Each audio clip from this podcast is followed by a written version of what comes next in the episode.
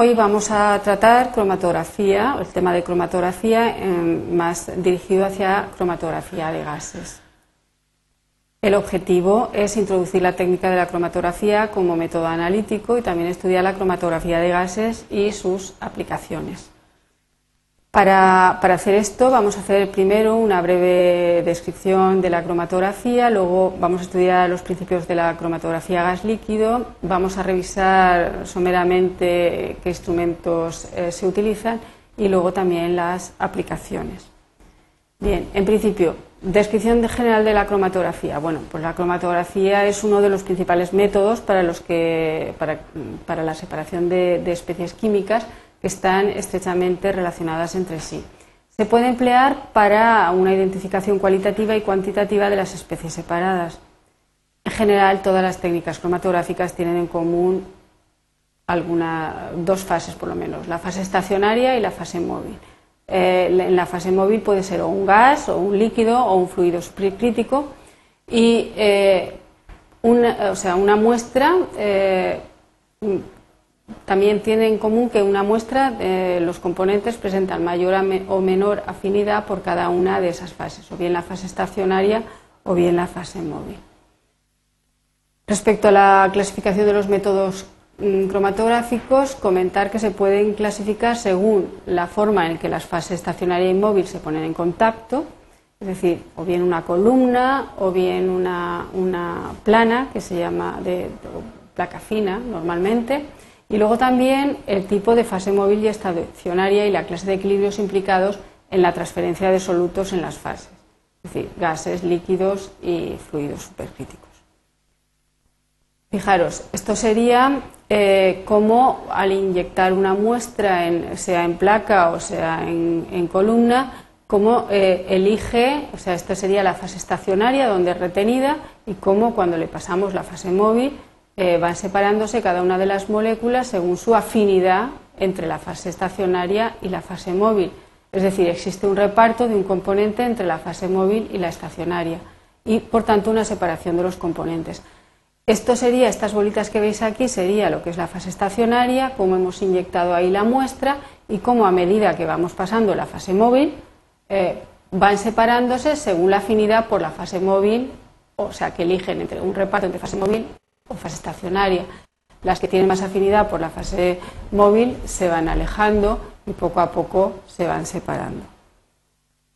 En cuanto a los parámetros y ecuaciones de interés en, este, en la cromatografía en general, eh, destacar dentro de todos los parámetros que hay, que son bastante complicados y que ya veréis, eh, hemos elegido los más característicos, que son tiempo de retención, que es el tiempo que tarda cada componente en llegar al detector desde que fue, ha sido inyectado, el tiempo de retención corregido, que es la comparación entre ese tiempo de retención del componente y aquella sustancia que no es retenida, es decir, que sale con el frente. Luego, volumen de retención, que es el volumen de fase móvil que debe ser eluido para que un cierto componente salga de la columna y también eh, la resolución importante, que es un parámetro que indica la medida en que se, se han separado los componentes eluidos consecutivamente. Respecto a qué es un cromatograma, eh, deciros que es, eh, para que tengáis una idea, esta figura que os hemos puesto ahí. Entonces se pueden definir como que son gráficos que se obtienen cuando se coloca al final de la columna un detector que responde a la presencia de un analito, cuya representación eh, se realiza normalmente en función del tiempo o bien mm, en función del volumen de la fase móvil añadido. Perdonad. Quería comentaros también respecto a este gráfico que, eh, si os fijáis, es un cromatograma en el que se han ido mm, valorando, aquí se inyecta la muestra y aquí se van mm, variando eh, las eh, diferentes fases móviles que se están metiendo, es decir, los diferentes eluyentes. Fijaros, cuando hay un, un 70 y un 30% de agua, apenas se separan los picos, o los componentes, mientras que cuando vamos aumentando la polaridad, es decir, cuando vamos aumentando el agua hasta un 60%, vamos viendo cómo esos picos es la misma muestra, ¿eh? es decir, aquí salen juntos, no nos valdría para nada y, sin embargo, como se van separando. De ahí la importancia de elegir un buen eluyente. Respecto a los principios de la cromatografía gas líquido, comentaros que en principio son los mismos que para todo tipo de cromatografía, sea en columna o en placa, y deciros que la fase móvil siempre es un gas, en este caso, que es el, al que se llama gas portador, que existen dos tipos, gas sólido, en que la fase estacionaria es un sólido, gas líquido, en que la fase estacionaria es una película de líquido de alto punto de ebullición. Generalmente puede ser polietilenglicol o silicón recubierto, eh, recubriendo un sólido que es inerte. Los compuestos que se pueden separar por cromatografía de gases, y eso sí que lo tenéis que tener muy en cuenta, siempre deben ser volátiles y térmicamente estables. Esto sería el esquema de lo que, lo que sería el interior del funcionamiento de un, cromatógrafo de gases. Fijaros que la muestra se inyectaría por aquí, iría a lo que es la columna, pero para ser arrastrada necesita lo que es el gas portador, que normalmente se tiene canalizado, aquí como si fueran botellas, ¿eh? Y luego, una vez que, ha sido inyectado, pasa a través de la columna con esa fase de, reparto que os he comentado, se detecta cómo se van separando y se registra. Y una vez registrado existe un tratamiento de datos, con lo cual se obtiene el cromatograma que os he comentado y, o sea, que habéis visto anteriormente y eh, que, que luego nos da las áreas de los picos, tiempo de retención, etcétera. Esto sería el aspecto de fuera que tiene un cromatógrafo de gases. ¿eh? Aquí todo este teclado es para poner el programa que queremos, tanto de temperatura como de gas, etc. Esto lo veréis mejor en el laboratorio. Y luego comentaros algunas características sobre el gas portador, que la principal característica, como hemos comentado, es que es químicamente inerte y se suelen utilizar helio, argón, nitrógeno, dióxido de carbono e hidrógeno la elección del gas portador está determinada normalmente por eh, el tipo de detector que, lleve ese gas o que vayamos a utilizar.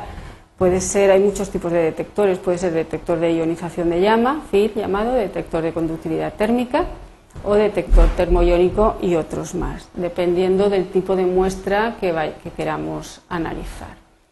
Y respecto al tipo de columnas, comentaros que hay muchísima, gracias a Dios, a ha avanzado muchísimo este tema y entonces las actuales se suelen fabricar en tubo de vidrio, metal, acero inoxidable, cobre, aluminio o bien de teflón y que el relleno desde luego es, eh, permite la obtención de mm, una separación de, muy diversos componentes o productos.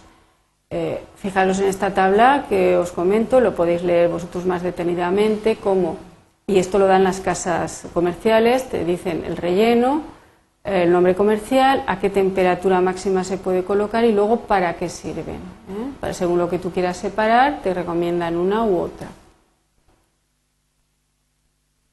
Y luego respecto a las aplicaciones de la cromatografía de gases, comentaros que es una, una herramienta para realizar separaciones sobre todo, que es de gran utilidad en mezclas orgánicas complejas, que proporciona un método o un medio para llevar a cabo un análisis, ya que los tiempos y volúmenes de retención nos pueden proporcionar una identificación cualitativa y luego las alturas de los picos y sus áreas dan una información cuantitativa.